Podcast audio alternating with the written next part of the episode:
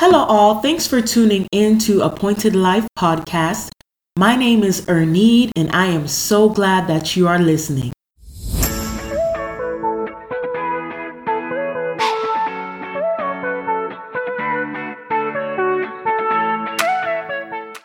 So, for today's topic, I'm going to be discussing peace and what it looks like to live in peace with the application of the Word of God.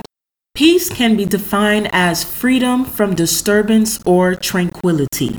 However, with everything that is going on in the world today, we can easily fall into a pit of despair.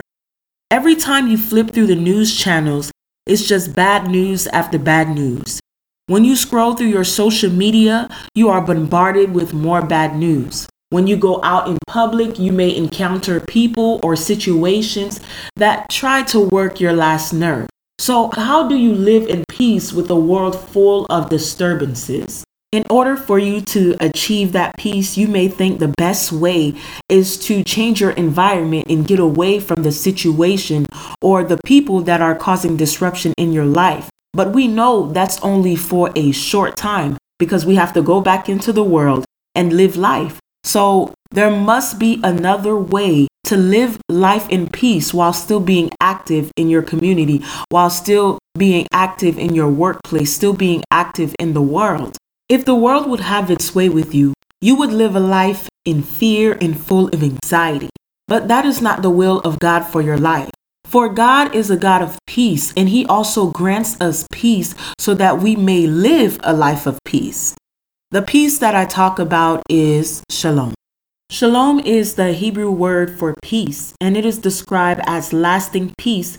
It is a peace that the human mind cannot comprehend but so deeply needs. It encompasses wholeness, soundness, and even security.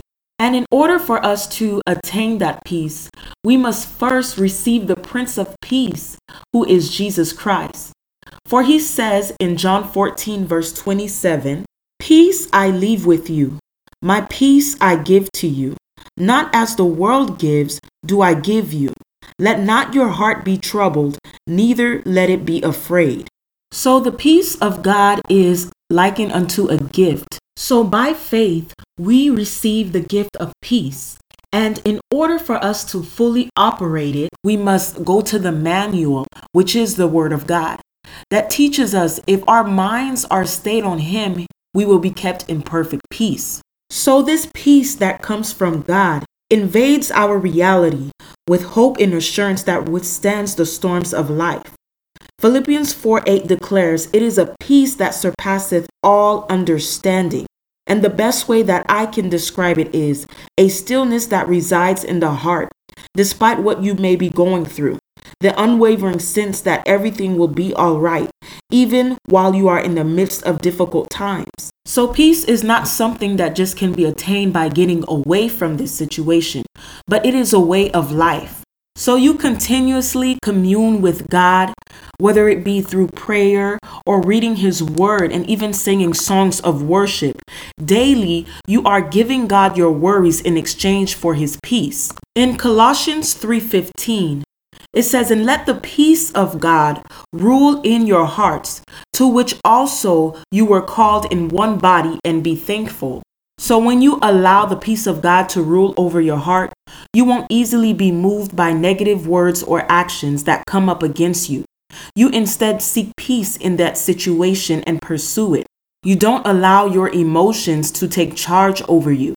You give yourself a few minutes, you give yourself time so that you may respond in a gentle manner because you are trying to pursue peace in that situation or peace with that person.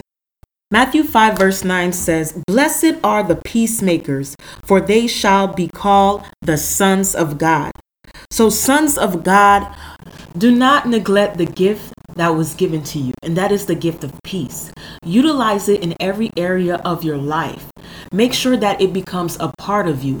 Just like when you exercise, you lift weights to build muscle, build this muscle of peace. It is part of the fruit of the Spirit. So it is important to God that we live a life in peace and exercise it in all areas of our lives.